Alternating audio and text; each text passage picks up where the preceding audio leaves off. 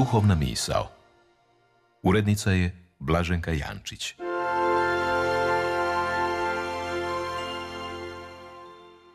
Poštovani slušatelji, govori vam Anđela Jeličić-Krajcar. Postoje pjesme, postoji glazba koja svijet čini boljim. Nastala iz nekog dubokog istinskog nadahnuća, isprepletena sa smislenim riječima, gađa duboko u nutrinu slušatelja i nosi ga negdje drugdje, u sferu drugačiju od običnog i profanog.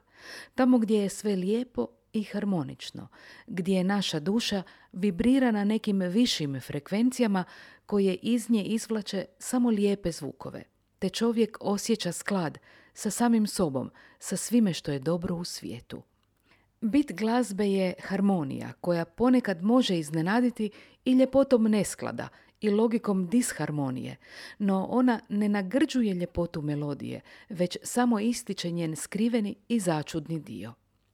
Glazba je lijek za dušu, a vrsni glazbenici i poznavatelji glazbe koji za nas u medijima biraju glazbu, imaju moć pomilovati nas i uzdignuti nas, odvesti nas na put sanjarenja i ljepote, nakon kojeg ćemo svijet gledati rastopljenim pogledom nježnosti. Jer glazba je sklad i dobro odabrana glazba gradi sklad u čovjeku i čini ga da raste.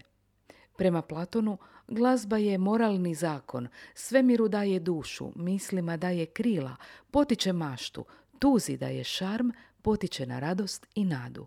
Glazba je bit reda i uzdiže sve što je dobro i lijepo. Nevidljiva je, no ipak blistava. Glazba ima moć izreći i ono neizrecivo, ono o čemu se ne može šutjeti. Ona daje oblik ljudskoj emociji i dopušta joj da se prelije i dotakne srce drugoga na jednako neizreciv način. Upravo zbog snage glazbe i molitveni izričaj čovjeka dobiva na snazi. Kaže se da tko pjeva dvostruko moli. To znači da pjevajući molitvu čovjek u nju unosi još više sebe.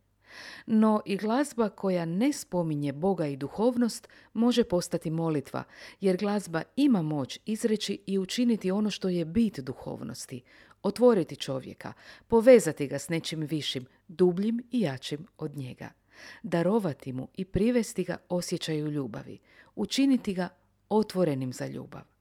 A kad govorimo o glazbi i ljubavi, bilo bi pogrešno svoditi je samo na romantiku. Ljubav na koju nas glazba potiče jest prije svega bratska ljubav, koja nam otkriva da smo svi jedno, kao ljudi dio jedne obitelji koja ima jednog oca na nebu. U konačnici i nebo je često prikazano kao skladni zbor anđela. Prostor i vrijeme u kojem netko pjeva, a možda i svira, zajedno najljepšu glazbu – i možemo si samo zamisliti kako izgleda i zvuči taj nebeski zbor kojem se na kraju svog života pridružuju ljudi koji smo poznavali kao male i velike glazbene velikane. To mora biti beskrajna harmonija, beskrajna ljepota i svi ćemo, ako vjerujemo u nju, jednog dana tu živjeti u suzvučju najljepših frekvencija.